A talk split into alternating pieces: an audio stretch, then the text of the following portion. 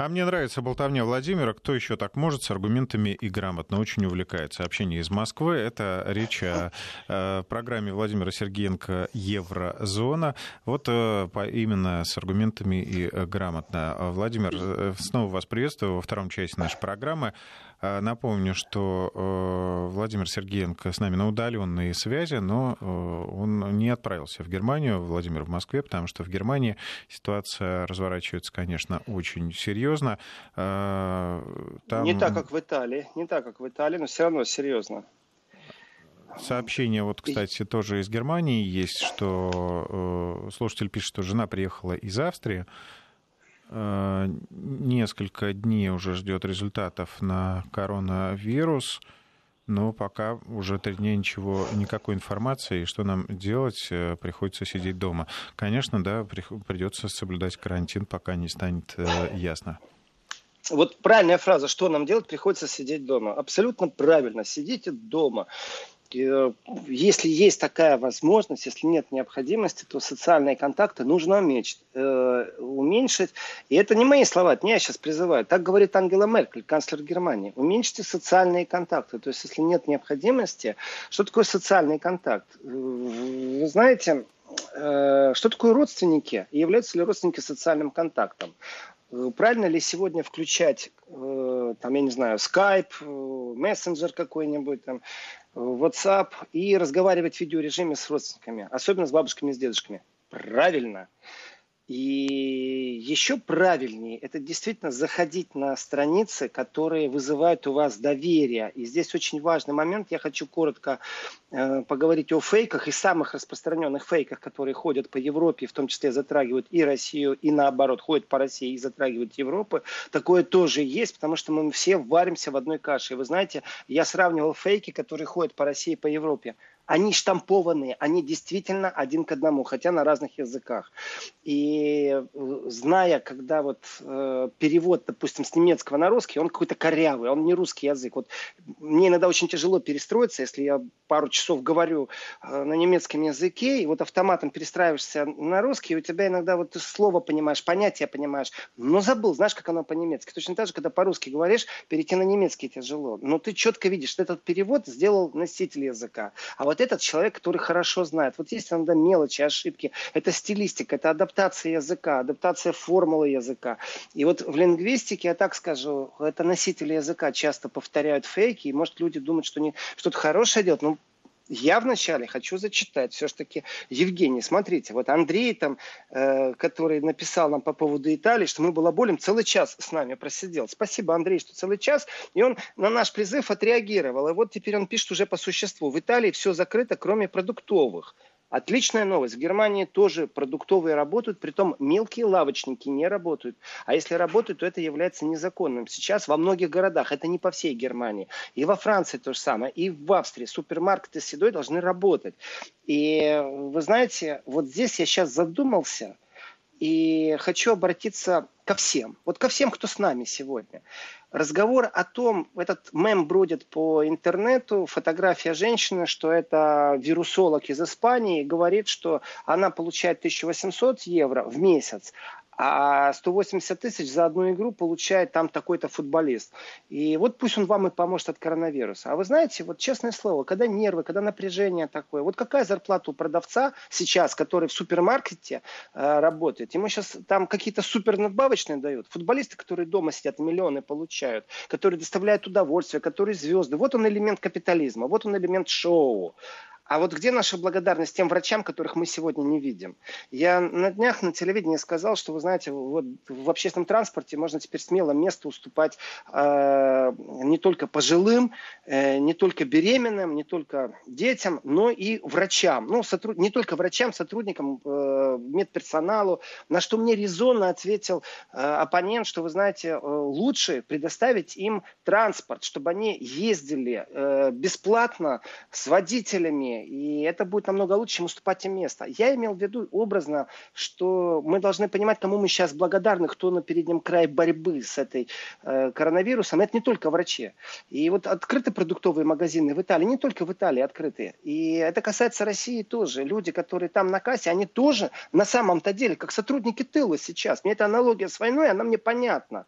Но вот дальше э, Андрей, который с нами целый час просидел, э, с белорусским номером, пишет нам из Италии, что э, есть простыни с благодарностью на оградах врачам.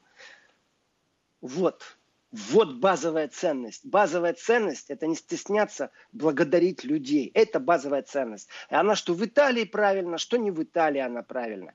И благодарить вот на просто не написали. А как быть насчет финансирования этих людей? Вот тот мем, который бродит по интернету, где действительно разговор подняли, кому и сколько платят, и на чьих плечах этот мир. А сколько люди в детсадах получают, воспитатели, сколько преподаватели получают, и сколько получают другие. Разговор вечен но сейчас он особо остр.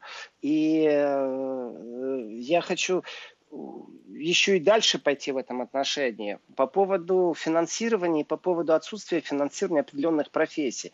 Ну, так получилось действительно, что сейчас врачи работают в три смены, и это не ложь о том, что китайцы надевают, вот эти врачи китайские надевали, когда костюмы защиты, что они внутрь памперсы вкладывали, потому что, чтобы не терять время, рук не хватает. Э, и в некоторых Италиях, э, в некоторых Италиях, в некоторых городах Италии атмосфера абсолютно расслабленная. И вы знаете, мне прислал вчера депутат Бундестага видео. Э, ему прислал это видео его коллега из Италии. Э, они э, находятся в одной политической группе, так принято называть, политическая группа, не фракция, а именно политическая группа в парламентской ассамблее Совета Европы. Видео меньше 20 секунд снимают просто церковь внутри и гробы, гробы, гробы, гробы. И где-то в другой же Италии показывают видео, в которой все нормально. То есть магазин работает, люди покупают, кто-то в перчатках, кто-то не в перчатках. Э, то есть жизнь по-разному, и в разных местах она сфокусирована где-то на трагедии, где-то на том, чтобы нормально жить. И в этом отношении вот как-то всеобъемлющее, просто вот такой вот э, правды прямо здесь и сейчас транслировать. Есть веб-камеры, они все еще работают. И практически любой город, что Италия, что Париж, э, что Рим, что Вена, можно заходить. Вот э, если вы в интернете наберете веб-камера, live, э, огромное количество мест, которые можно посетить, посмотреть, что сейчас происходит. И вы увидите, что в некоторых городах на улицах люди ходят, в некоторых ну, действительно пусто. Э, по-разному бывает. Это одна и та же правда, одно и то же в реальное время. И э, вот я читаю еще одно сообщение Э, из Испании о том, что работы только прибавилось, пишет нам казак по фамилии. Оно у меня в голове осталось, но имя, простите, я ваше уже пролистал, скажем так. Э, да, грузовые потоки в Евросоюзе оставлены, то есть на личном транспорте границу пересекать сейчас нельзя, очень жестко в этом отношении в некоторых местах, но тоже, вы знаете, мне пишут из Баварии в моих соцсетях, личных сообщениях, как они пересекают легко границу между Австрией и Баварией, и там даже полицейских не было. И тут же, вы знаете, э, есть другое сообщение, где между э, Францией и Германией э, останавливают всех подряд, полицейские в масках, и в некоторых местах даже такие шлагбаумы, шлагбаумы, которые вроде бы на границе не существуют. Откуда они появились, э, неизвестно. Ну, заграждение стоит, чтобы на машинах не ехали. Но это не значит, что вы не можете обойти этот шлагбаум. Вопрос в том, зачем это делать, и куда вы ехали и зачем. То есть, в принципе, граждане этих стран, они по логике вещей должны сейчас дома быть и не передвигаться. А вот тех, кто пробует добраться домой, здесь проблем уже много. И у многих людей существуют правила, Значит, э, люди, имеющие вид на жительство, граждане любой страны, а также медсотрудники могут пребывать. Для этого нужно просто доказать, э, что вы, например, медсотрудник, э, и вас пустят в страну. Притом в любую страну Евросоюза. То есть, если, э, притом ограничения по виду на жительство, оказывается, тоже существуют. В некоторых странах там есть различия типа виз. Я смотрел, как итальянцы сейчас пускают э, на официальных страницах, как впускают немцы, как пускают французы людей в свои страны. То есть, э, если у человека там э, просто недвижимость, его сейчас не впустят. А если он проживает, это вид визы, которую знают пограничники, э, то впускают. И вернусь э, на один момент еще раз к своему оппоненту, который сказал, что сегодня сотрудникам медслужбы нужно предоставлять транспорт, а не, в метро им место уступать там, в, в троллейбусе, в автобусе, в трамвае, а чтобы им организовать транспорт, чтобы они ездили. В этом отношении есть один из э, прокатчиков автомобилей в Европе, и э, я не получал от них спама, не буду называть, чтобы их рекламировать, но я считаю очень благородно. Э, вчера они объяснили и попросили, ну, как вот пришла рассылка, имейл, что они предоставляют бесплатно транспорт для любого человека, который э, до 15 числа следующего месяца предоставит потом им справку о том, что, ну, чтобы с кредитки денег не снимали, что он работает в отрасли, связанной как-то с здравоохранением. Они предоставляют свои прокатные машины бесплатно. Это система каршеринга. Э, тот случай, когда ты в гаджете нашел машину, которая рядом стоит, подошел, код набрал, машина открылась, сел да поехал. И не надо думать, где припарковать и как платить за парковку. Ну, вы знаете, вот такие мелочи, мне кажется, что тех, те, у кого больше, э, одно дело, вот маленький простой человек, на котором держится любое государство – простой гражданин. Совсем другое дело концерны, которые иногда зажрались в своей прибыли. Магнаты, олигархи, которые э, умничают или не умничают, но имеют возможности. У некоторых таких возможностей побольше. Дело не в том, что государство что-то должно. Государство, конечно же, должно. Но когда концерн принимает, я считаю это благородно, э, решение о том, что сотрудникам медслужб э, предоставляют машины бесплатно, они это сделали в виде чеков, которые можно оприходовать, там столько-то раз по столько-то евро. Но сам факт, что они это сделали, мне все равно, рекламный это трюк, не рекламный трюк. Я знаю, что теперь есть возможность это э, использовать. То есть кто-то уже предоставил сотрудникам э, медслужбы в Германии непосредственно э, возможность добираться бесплатно и пользоваться машинами каршеринг системой э, бесплатно. Я считаю, это потрясающе. Это просто потрясающе. Действительно, вот замечательный, случаев... да, замечательный шанс, да, возможность э, людям пользоваться таким транспортом. И в этом случае вот комплимент тем, кто пошел на это, кто подумал об этом. У них есть возможность. Вот эти гигантские сверхприбыли. Э, берем, например, сейчас я перейду медленно к интернет-пространству, потому что все еще есть НАТО, и все еще есть монархия в Испании, и мы это привяжем тоже к коронавирусу. Потому что не забываем, что у НАТО сейчас по плану, как и положено, был отчет, они этот отчет сделали. Э, там очень интересные графы и по Украине, и по России. Но вот э, еще здесь побуду и перейду от виртуального пространства вот дальше по поводу фейков и самых распространенных фейков. Я думаю, что наши радиослушатели тоже получали сообщения через WhatsApp, э, где просто человеческий голос что-то сообщает и говорит, у меня вот у, у, ко мне это пришло и на немецком, и на французском, и на русском. Дескать, у меня самая достоверная информация. Вот родственник работает где-нибудь там в Министерстве да, здравоохранения или в Минобороны. В лаборатории Оксфорда или в Министерстве обороны, да. И смысл дальше идет один и тот же. И вы знаете, э, количество советов, количество информации, которая там дается, вот люди пересылают.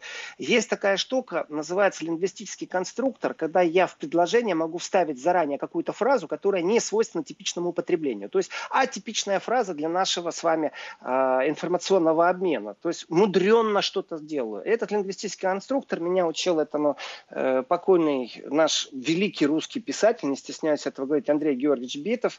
Э, ты можешь четко поймать, и экспертиза на этом стоит, э, когда есть плагиат или нет. Но сегодня эти технологии применяются действительно в интернет-пространстве, когда отлавливают специфические фразы, и есть роботы, которые этим занимаются в виртуальном пространстве. Так вот, вот э, по смыслу эти фразы с качественным переводом не отличались друг от друга по поводу того, что у меня родственник лаборатории Оксфорда или там Министерство обороны мне сообщали. И э, у них у всех есть практически один и тот же почерк он основан на психологическом срезе вообще потребителя, кому мы доверяем и как мы доверяем. Если кто-то прислал мне в личном сообщении, это уже больше доверия, вроде бы, как если это по телевизору говорят. И это тайная информация, которую мы тоже с большим удовольствием воспринимаем. Власти же замалчивают. Делают, и мы пересылаем дальше. Это очень важно, что ибупрофен э, плохо влияет на здоровье, а парацетамол хорошо. Я читал уже несколько сообщений, в которых ВОЗ, Всемирная организация здравоохранения, то говорит про ибупрофен плохо, а про парацетамол хорошо. И эти сообщения э, все время друг другу перечат. Вопрос, где я найду правду, как простой обыватель? Так вот, э, в Германии, в Австрии, э, во Франции организованы пару, притом это организовано медийными структурами, это не государство, плюс государство тоже начало, плюс потребительский надзор стал этим заниматься. Обращение к народу такое, как получили такое? Ну, отправьте к нам это на экспертизу. У нас есть журналист, у нас есть штаб сотрудников, и мы сейчас реально начнем эту тему э, вот, изучать до глубины. Мы будем обзванивать специалистов.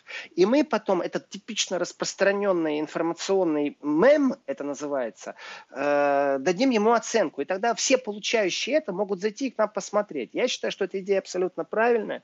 Я перепроверил насчет ибупрофена и парацетамола э, информацию и то, что пишут они. Э, на что, что лучше, там, обезболивающее, что лучше по жаропонижающая, и в этом отношении очередной раз сегодня читаю на русском языке и на немецком опять, что ибупрофен э, вредит, а парацетамол хороший. Ну, такое ощущение, что два каких-то фармаконцерта лбами бодаются, и кто-то это распространяет. На самом деле мы являемся жертвой вторичной э, волны информационного поля, когда кто-то думает, что это актуально, и начинает э, от чистого сердца это распространять. То есть э, то, что с вертолетов будут тушенку разбрасывать и в Германии на немецком, и э, в Москве на русском, я это слышал, при том, что очень странная вещь, меня, ну, знаете, тушенку берем слово в кавычки, но что есть какое-то средство, его сейчас будут ночью распылять, надо выйти подышать, и тогда у нас иммунная система будет лучше работать. И тут же пишут, что если будут распылять, то не вздумайте, потому что именно сегодня будут распылять, они настравят. И э, вот как реагировать простому человеку? При том, что я получил как раз это сообщение, что ты в Москву, в Москве не выходи на улицу ни в коем случае, э, я его получил из Германии. Как мне к этому относиться? Как атаки из Германии, что Германия распространяет заранее фейки, которые ведут к социальному напряжению в России, непосредственно в столице, в сердце, в Москве, или все-таки это люди искренне хотят со мной поделиться чем-то? Вот на этом психологическом э, аспекте и основано распространение огромного количества фейков, которые практически одинаковые. Меня взбесило заявление Помпео, я честно говорю, эмоционально, но честно, что меня взбесило, когда Помпео говорит, что опять из России там что-то идет. Э, вот я, я, я понимаю, что виновные назначенные еще чуть-чуть, и э, на основании выводов того, что в России мало умерло людей и мало зараженных, можно сделать вывод, что Россия от нас скрывает что-то, и опять же таки поднимем, опять ракеты НАТО поднимет, опять к российским границам начнут двигаться войска. Э, главное назначить виновного. В этом отношении я считаю, что надо в принципе не только оставлять все на плечах политических лидеров, но уже начинать действительно и контрдействия не только на межпарламентском уровне, но и информационном поле. Э, беспощадно рекламировать свое отношение, вот как 15 э, лет грозит, если э, в Румынии, если э, сознательное распространение коронавируса привело к смерти. Вот точно так же и здесь. Неправильное распространение информации, иногда его установить невозможно. Но если оно есть сознательное, в том числе от политических лидеров, то принимать какие-то решения, в том числе, знаете, у меня иногда такое ощущение, что кроме Захаровой, ну, никто не стоит на этом поле боя, и еще и Раша Тудей Симонян. Вот два человека. И на двух женских плечах основана вся защита во внешнем информационном поле, потому что, конечно же, МИДы других государств прекрасно все знают, мониторят, отслеживают, все переводят и по своим каналам сообщают своим правительствам, своим руководителям. Но, в принципе, когда коронавирус действительно не знает, что такое виза и где ее получить, и не имеет паспорта и распространяется совсем по-другому, то я не знаю, во мне внутри какая-то солидарность, какой-то гуманизм. А у них все-таки э, на манеже все те же. Понимаете, цирк уехал, клоуны остались.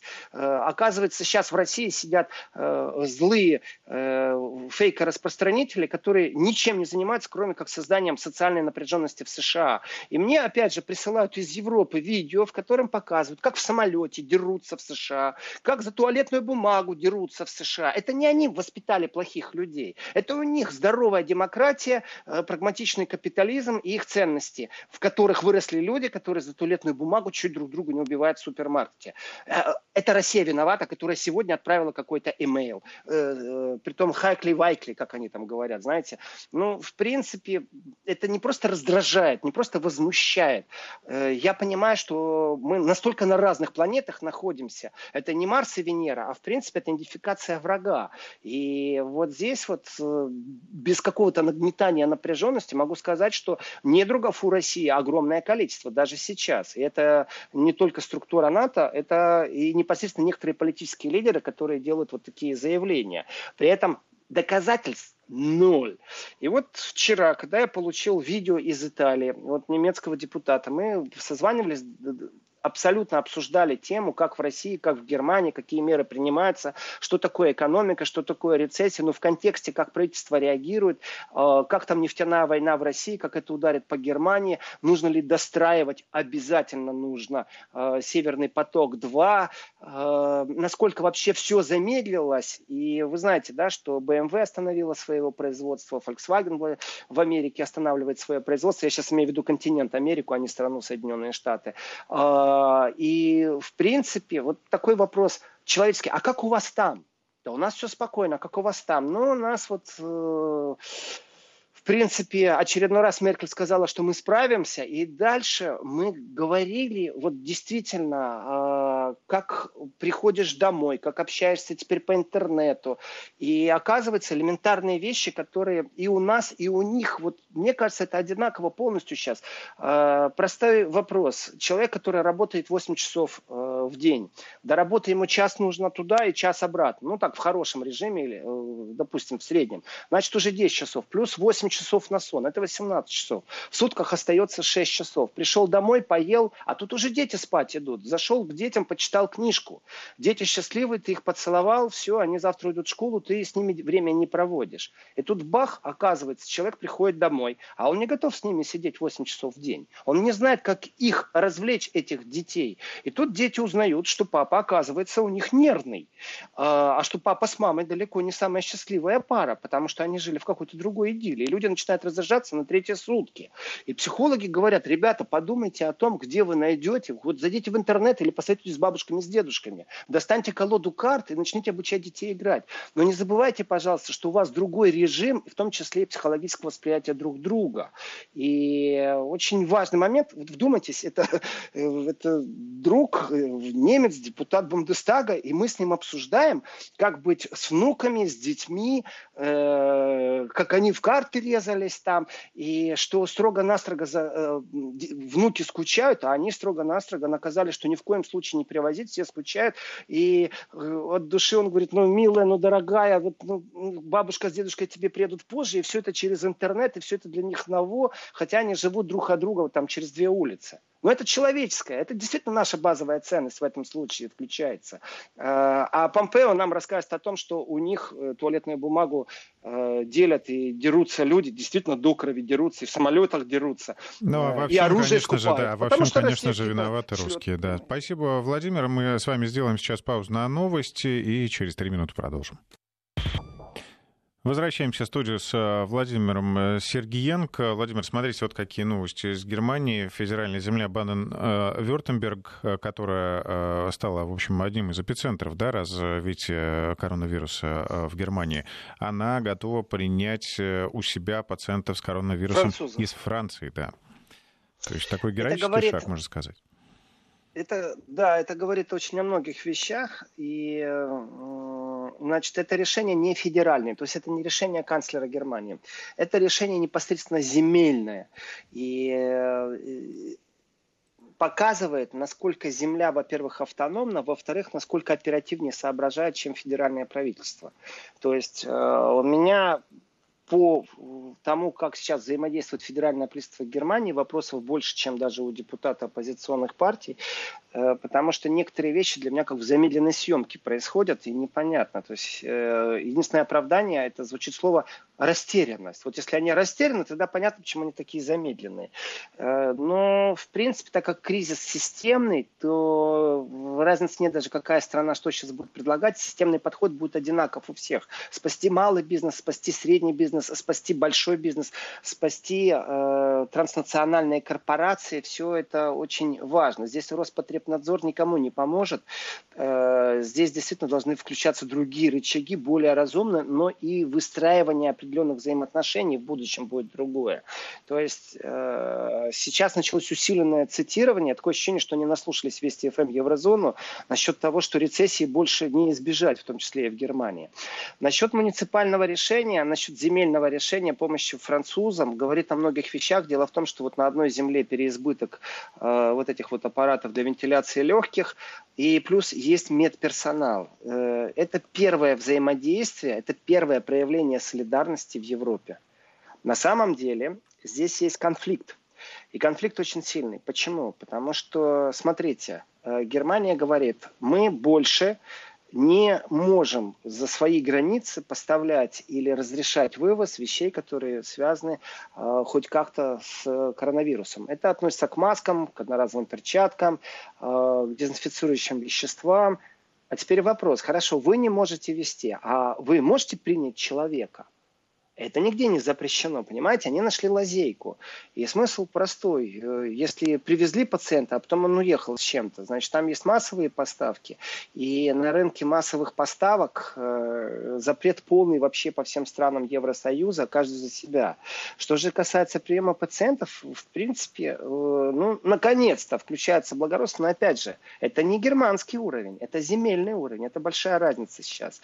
И по землям, конечно же, пограничные земли, тех, кто граничит с Австрией или э, как Бавария, например, с Австрией, она намного оперативнее реагирует на все. Там разницы нет. Беженцы идут или больные идут. Точно так же и те, кто граничит с Францией. И, ну, молодцы. Что я могу сказать? Молодцы. Слава богу, что это так. Вот. Евгений, я хочу зачитать одно смс. Э, оно пришло два раза от одного адресата к нам. Э, и уже подписано как Лариса Нидерланды. А вот написано, что Владимир Сос в Литве, Вильнюсе, племянница, врач, работает в приемном отделении больницы без защиты, даже без масок. Вы знаете, я не знаю, что с этой информацией делать, в том смысле, что чем я могу вам сейчас помочь. Я точно до Вильнюса не достучусь, до глав врача этой больницы. Э, в принципе, если вот вы исходите из того, что там такая ситуация, ну, давайте так, э, атакуйте их сами, атакуйте. Есть такие вещи, вот сейчас призывали же в Германии к понятию гражданское, непо... гражданское неповиновение. Гражданское неповиновение в контексте э, давайте блокировать войска НАТО, которые идут в направлении России. Вот в этом же контексте другого примера я не могу привести. Это советуют евродепутаты. И я не призываю вас к чему-то к насильному, но точно я не смогу, кроме того, что озвучить эту проблему. И, Евгений, вот там есть сообщение, что по поводу платежей. В принципе, я не специалист по российским платежам. Если mm, вы поможете Да, да, да, я примерно могу представить, о чем речь. Сейчас тоже постараюсь найти это сообщение. В общем, э, вопрос в том, что нужно человеку оплатить э, коммуналку до 25 числа, а до ближайшего э, пункта оплаты, ну, имеется в виду МФЦ или банк, да, нужно еще ехать. А, в этом случае лучше всего, конечно, открыть приложение, онлайн-приложение банка, Э, не знаю, к тому же, ну, там, любой там, Сбербанк, например, ну или любой другой банк, где у вас открыта карта, и через него оплатить. Никуда ехать не надо, все делается из дома. Ну, если вы, например, технически не подкованы, то можно попросить любого близкого вам человека, э, совершенно постороннего не надо, но э, вот родственников, например, детей может попросить. Это, да, нашел сообщение Наталья.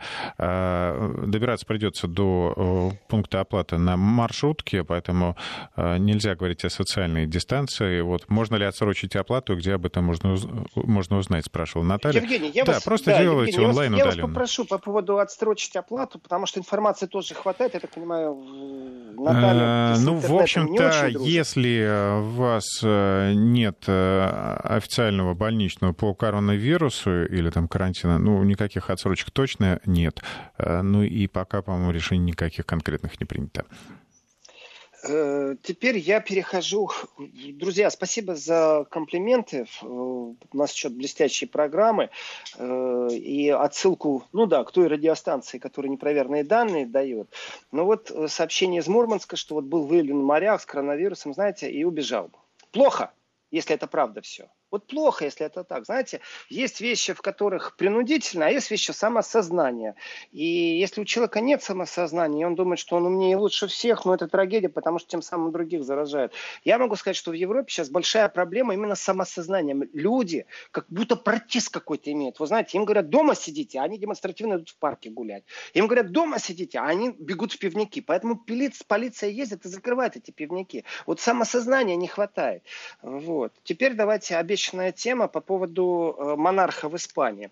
Значит, представьте себе, что уже петицию подписали 200 тысяч э, испанцев. Это информация не актуальна, сейчас уже там больше, 220 тысяч э, плюс. Значит, смысл очень простой. Помните ли вы короля, он бывший монарх, Хуан Карлос? Когда-то давно выяснилось, что у Хуана Карлоса существуют счета в офшорах. И там очень мутная история. Значит, разрешали что-то кому-то строить, брали взятки, эти взятки загоняли в офшор. Э, и монарх имеет право на содержание европейское. И его европейское содержание ему как бы платят деньги из казны, там сумма не, не слишком большая, как для монарха, там больше 200 тысяч евро, меньше 240, точно я эту сумму не помню, э, ну, плюс-минус, вот так вот где-то. И вот этот вот тайный счет по поводу взяток или не взяток, по поводу разрешения этой строительной железной дороги, это был такой большой испанский скандал. Так вот сейчас народ собирает подписи в Испании и говорит, а давайте-ка э, эти деньги просто заберем и отдадим на борьбу с коронавирусом. Мысль, это же взятки. прекрасно. Это национализация коррупционных ресурсов. Вот мне вот такой вопрос сейчас очень сильно интересует. Уважаемые швейцарцы, а также их банкиры, уважаемые великобританцы, а также их банкиры, а также всякие там шведы, э, которые много что говорили, в том числе и штрафы платили по поводу отмывания денег, и там замешаны в принципе, арабские, китайские, российские олигархи. Кто там только не замешан во всех этих. А вот если вдруг сейчас придется национализировать, вы отдадите эти деньги или вы начнете опять на чужих деньгах сидеть э, и по-ростовщически зарабатывать, раздавая проценты своим же топ-менеджерам? Я думаю, конечно же, вопрос был риторический. Ничего они не отдадут. Так вот, э, давайте так. В Испании тоже коронавирус так, кажется, у нас э, произошла техническая неполадка. Владимир, вы тут? Да, я здесь, mm-hmm. а вы? Э, на какое-то короткое время прервались, все, все, продолжаем. Вот. И э, вот Испания со своим коронавирусом, она пострадала, действительно пострадала, и страдает дальше. Вопрос, где взять дополнительные деньги. Вот у них национализация, предложение по национализации средств монарха. Но нужно говорить, что отец монарх, ну, бывший монарх, и сын действующий монарх, э, что они друг с другом не общаются практически. И Филипп VI, он же лишил Хуана Карлоса вот этого ежегодного жалования. Там, еще раз, оно около 200 тысяч евро, я точно не помню, плюс-минус э, лишил, потому что тот коррупционер. Представляете, вот, вот некоторые вещи нужно осознать. Что такое монарх-коррупционер? Я в своей державе дал разрешение, за это мне деньги перевели. Вот в Великобритании э, ты деньги внос в казну, стал рыцарем. Ну, это же нормально, это же не коррупция. А тут дал разрешение на железную дорогу или способствовал. Деньги внес, это коррупция. Почему? Потому что монархия э, ограниченная. И конфликтов в королевской семье у них очень давно, и шансов на то, что помирится отец монархии, сын монарх, практически ноль. Э, так вот, Филиппу шлют обращение, и вот эти вот подписи, они направлены Филиппу, действующему монарху Испании, чтобы он у отца забрал деньги. И вот здесь, вы знаете, это прям средневековый сюжет. Сможет или не сможет, отдадут или не отдадут. Они и так не помирятся, они и так, э, скорее всего, э, не найдут возможности найти общий язык, потому что, ну, недостойно поведение монарха быть замешан в коррупционном скандале. Но в то же время инициатор петиции э, по фамилии Монтана, он ну как вам сказать, он загнал действующего монарха в определенный тупик. Ну или ты монарх, или ты что. По-другому этот тупик назвать невозможно. И э, коронавирус хороший аргумент, чтобы национализировать нечестно заработанные деньги, в том числе и монархам. Владимир, Это было... Вот Подходит время, да. как раз хорошо мы закончили на тему Хуана Карлоса. Сейчас подходит время к региональному э, джинглу. Я хочу напомнить вам, что вы еще обещали несколько слов э, про НАТО рассказать. Там еще тоже какой-то есть скандальчик, тоже как-то связанный с коронавирусом. Ну вот э, об этом буквально через несколько секунд, сразу после специального музыкального сопровождения. Еврозона.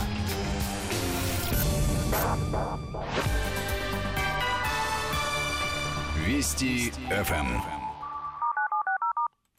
Итак, Владимир, мы снова в эфире.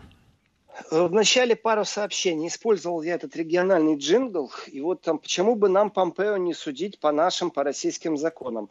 Конституция, судебное право, э, венские договоренности насчет тех, у кого есть дипломатический иммунитет, санкции и все остальные вещи. Это вы решаете, россияне, как вам с этим поступать. Насколько э, право одной страны может распространяться на другой, можно ли отклонить Венскую конвенцию, как относиться к диппаспортам, и касается ли это государственных лидеров, президентов, премьеров, э, вице-премьеров. То есть здесь много вопросов, не так все просто. Но главное, чтобы не молчали об этом. Вот это очень важно. И вот здесь действительно еще раз я говорю, что вот э, Симонян и Захарова, э, вот других на внешнем периметре я не вижу. А, в принципе, хотелось бы иметь еще и юридические оценки некоторых вещей, и не только политические. Я понимаю, что это очень тяжело Помпео юридически или не Помпео юридически следить, но теми, кто раскручивает определенные фейки. Если вы извещены, например, о том, что информация лживая, и продолжаете ее распространять, то, в принципе, это уже судебный иск. И вот на этом можно строить иногда определенные вещи, но это безумно все тяжело. Поэтому мы говорим об этом и думаем, что с этим делать. И сообщение по поводу вертолетов, распыление так, подобное сообщение из Москвы, но нет, не знаю, к вам обращаться. Так вот, люди воспринимают как юмор. А я не воспринимаю это как юмор. Я не воспринимаю это как юмор, потому что когда близкий человек тебе говорит, что с коронавирусом можно бороться тем, что э, три капли перекиси водорода в ухо нужно левое закапать перед тем, как на улицу выходишь, и никаких вирусов у тебя не будет, я понимаю, насколько все запущено. И это пересылается как достовернейшая информация с объяснением, как это делать, и она ходит и гуляет на нескольких языках, извините меня, но это достаточно серьезная вещь. Э, и теперь давайте действительно к НАТО перейдем. Значит, э, доклад НАТО. Ну, у нас все, все, все как всегда, вы знаете, насчет НАТО. Э, что вообще может хорошего сказать НАТО? Ну, действительно, что они могут сказать? Я изучил этот доклад. Это не маленький доклад, вы знаете. Все как всегда. Вот. Э, есть очень интересный аспект, который касается утверждений по Украине. Э, Украину в НАТО не принимают, но будут дальше обучать ее и будут дальше контролировать э, с тем, чтобы Украина и дальше становилась антироссийским государством. По-другому я не могу отнестись к докладу НАТО. Этот момент важно озвучен. И вот, конечно же, самое интересное, это на 19 странице отношения с Россией все-таки. Э, но давайте шаг по шагу. Только что, э, вот прямо на наших глазах, произошли некоторые очень интересные события. Событие номер один. НАТО вдруг для себя должно было осознать, что не очень-то и сделало, что это абсолютно подкаблучная организация Соединенным Штатам Америки. Почему я это так спокойно говорю? Да очень просто. Э, учения, которые были заявлены как «Защитник 2020», Defender 2020. Это учения, в которых из США перебрасывалась боевая техника, говорили об этом не раз, 13 тысяч боевой техники и 39 тысяч э, личного состава. Из Америки кораблями, самолетами. Что это такое и куда оно должно было пойти? Оно приземлялось, оно приводнялось, оно разгружалось, и все это в странах Евросоюза. И вдруг Германия э, говорит о том, что она, солдат Бундесфера, выводит из этих учений из-за опасности коронавируса. Я об этом говорил, что коронавирус, в принципе, э, стал сильнее, чем любая организация, которая борется за мир на этой планете. Потому что именно коронавирус остановил учение НАТО. Так вот, подсобные рабочие, по-другому их не назовешь, натовцы из Европы, они на самом деле заправщики и грузчики, которые американцев обслуживали. Э, носильщики. Э, там не было штабной какой-то взаимодеятельности. Э, там не было э, совместных каких-то транспортных потоков. Они обслуживали именно американцев, которые перебрали перебрасывали себя э, под э, границу с Россией или Украины, как вам угодно это рассматривать. В любом случае на восток. Э, финны сказали, что отзывают свои войска. Это было другое учение, которое параллельно шло в Норвегии, тоже приостановили учение. И э, финны своих все 400 солдат вот отправили, они еще не доехали до места учения, уже назад их отозвали, э, потому что было выявлено в норвежской армии случай коронавируса, и они решили, что нужно забрать. Так вот, в заявлении Генсека НАТО, вообще-то, э, в этом докладе говорится о том, что поведение России является дестабилизирующим. А еще говорится о том, что нужно сдерживать Россию. То есть ничего нового он вообще не сказал. Но больше всего меня удивил генеральный э, секретарь э, Альянса Столтенберг. Это то, что коронавирус никак не повлиял на НАТО. Вот то, что я перед этим говорил. Скажите, пожалуйста, Евгений, как может не влиять коронавирус на НАТО, если учение остановлено на таком уровне? Вот как? Ну, имеется в виду на вооружение, наверное, на техническое состояние. Ну, как э, коронавирус а... может повлиять на танк? Ну, вот я сейчас Особенно скажу, на ваши любимые что... танки. Да, на леопарды, которые на границе с Россией немецкие. Заберите их оттуда, немцы. Так вот, э, уважаемый, точнее, не очень уважаемый генеральный секретарь Стольтенберг, э, генеральный секретарь организации НАТО. Э, я вас обрадую. Дело в том, что сейчас в связи с рецессией, в связи с коронавирусом, многие страны, те полпроцента, которые накинули по требованию Трампа, чтобы подвести к двум процентам от ВВП страны и соответствовать непонятно какому стандарту НАТО, НАТО по выплатам ВВП в оборонку, эти проценты сейчас, если не дай бог, в той же Германии, в той же Франции будут направлены на то, чтобы вам угодить, приведет к тому, что в странах будет не просто социальное напряжение, а революционная ситуация. Именно та революционная ситуация, которая ведет к смену к смене власти. Потому что эти деньги сейчас очень-очень нужны будут для того, чтобы выходить из рецессии, восстанавливать экономику, пере, полностью перепрошить свой подход к медицине. Это не только аппараты сделать, это значит еще и подготовить персонал, создать места, где можно получить образование медицинское и содержать эти места зарплатами. Нужно или не нужно это. Нравится вам это или не нравится, господин Столтенберг.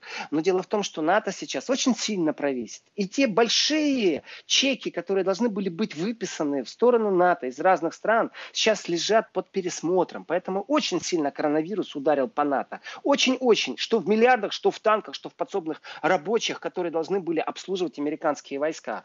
И полностью сорваны сейчас американские планы, в которых НАТО, как подкаблучная организация, обслуживала США, которая перебрасывала с запада на восток в Европе свои войска. Сорваны. И не рассказывайте мне в своем докладе о том, что это ну никак не повлияло э, на силу НАТО. А вот по поводу гибридных действий, гибридных войск, гибридных э, войск, войн, которые ведут и влияют на международную безопасность, у меня такое ощущение, что Столтенберг просто взял э, свой доклад э, годичной давности и, вы знаете, так э, вставил пару умных слов, там, как коронавирус, например, и чуть-чуть где-то шлифанул, а на самом деле ничем не отличается от прошлогоднего. Вообще ничем. Но я большой разницы не увидел. Я считаю, что зря потратил время эти, на эти, сколько там, 70 страниц, э, ничего там интересного нет. Вот честно, ничего интересного. Риторика холодной войны. И коронавирус никак не действует на эту риторику. Это точно. Но трудно было бы ожидать чего-то другого. Прав. Да. Евгений, сколько у нас еще времени? А, примерно три минуты. Примерно у нас три минуты. Тогда, э, ну, грубо говоря, предпослед... предпоследняя э, новость, э, которую я хотел, хотел бы сегодня за три минуты проговорить, хотя я о ней уже коротко сказал. Значит, э, BMW и Volkswagen. Ну, их представлять не надо. Немецкий автопром представлять практически не надо. Э, и вот э, заявление о том, что они временно закрывают заводы в Северной Америке. Знаете, к чему это ведет? Это ведет к тому, что не только там акционеры э, теряют деньги. О, нет, это не самое страшное. Это теряет э, в первую очередь э, работозанятость. Люди теряют работу. Вот где самая большая проблема. И э, как бы кто с кем не пробовал договориться, когда рабочие места сокращаются, потому что нету спроса, то я скажу так, перекос экономики, которая сейчас есть, новые рынки, новые фабрики, вот где сейчас будет борьба. Где стабильнее сейчас разместить фабрику тому же BMW, тому же Volkswagen? Я знаю ответ на этот вопрос. Volkswagen в России имеет фабрики. Это не то, что я сейчас топлю за Россию. О, нет. Э, стабильность сейчас и, скажем так, дестабилизация ситуации, как бы кто ни пробовал спихнуть на Россию что, но экономическая стабильность не имеет никакого отношения к чему, кроме к самому факту потребления. А вот потребительский рынок сейчас испытывает очень сильные изменения. И как-то ни странно, например, в Москве, если вы попробуете купить машину Q5 Audi немецкого производства, э, у вас будут трудности. Разобрали. Понимаете? И это известный фактор. И поставщику из Германии, автопрому, известно, где сейчас и как что происходит. Где-то фабрики закрываются, а где-то есть дефицит. Почему? Потому что слишком большой спрос. Почему? Здесь огромное количество факторов. И то, как э, рубль меняет свое отношение по отношению э, к евро и доллару, и то, как э, нефть меняет свою цену. Здесь много-много факторов. И выяснилось, что страна под санкциями имеет совсем другой образ жизни и другую потребительскую практику. И разговор этот очень серьезен. И, в принципе, э, закрыв э, места где-то в Северной Америке, это первый шаг. А ведь второй шаг – это когда в Европе начнут схлапываться э, фабрики, заводы, и этот удар, который вот в ближайшее время может произойти, это не по экономике удар произойдет, это по социальной стабильности произойдет удар.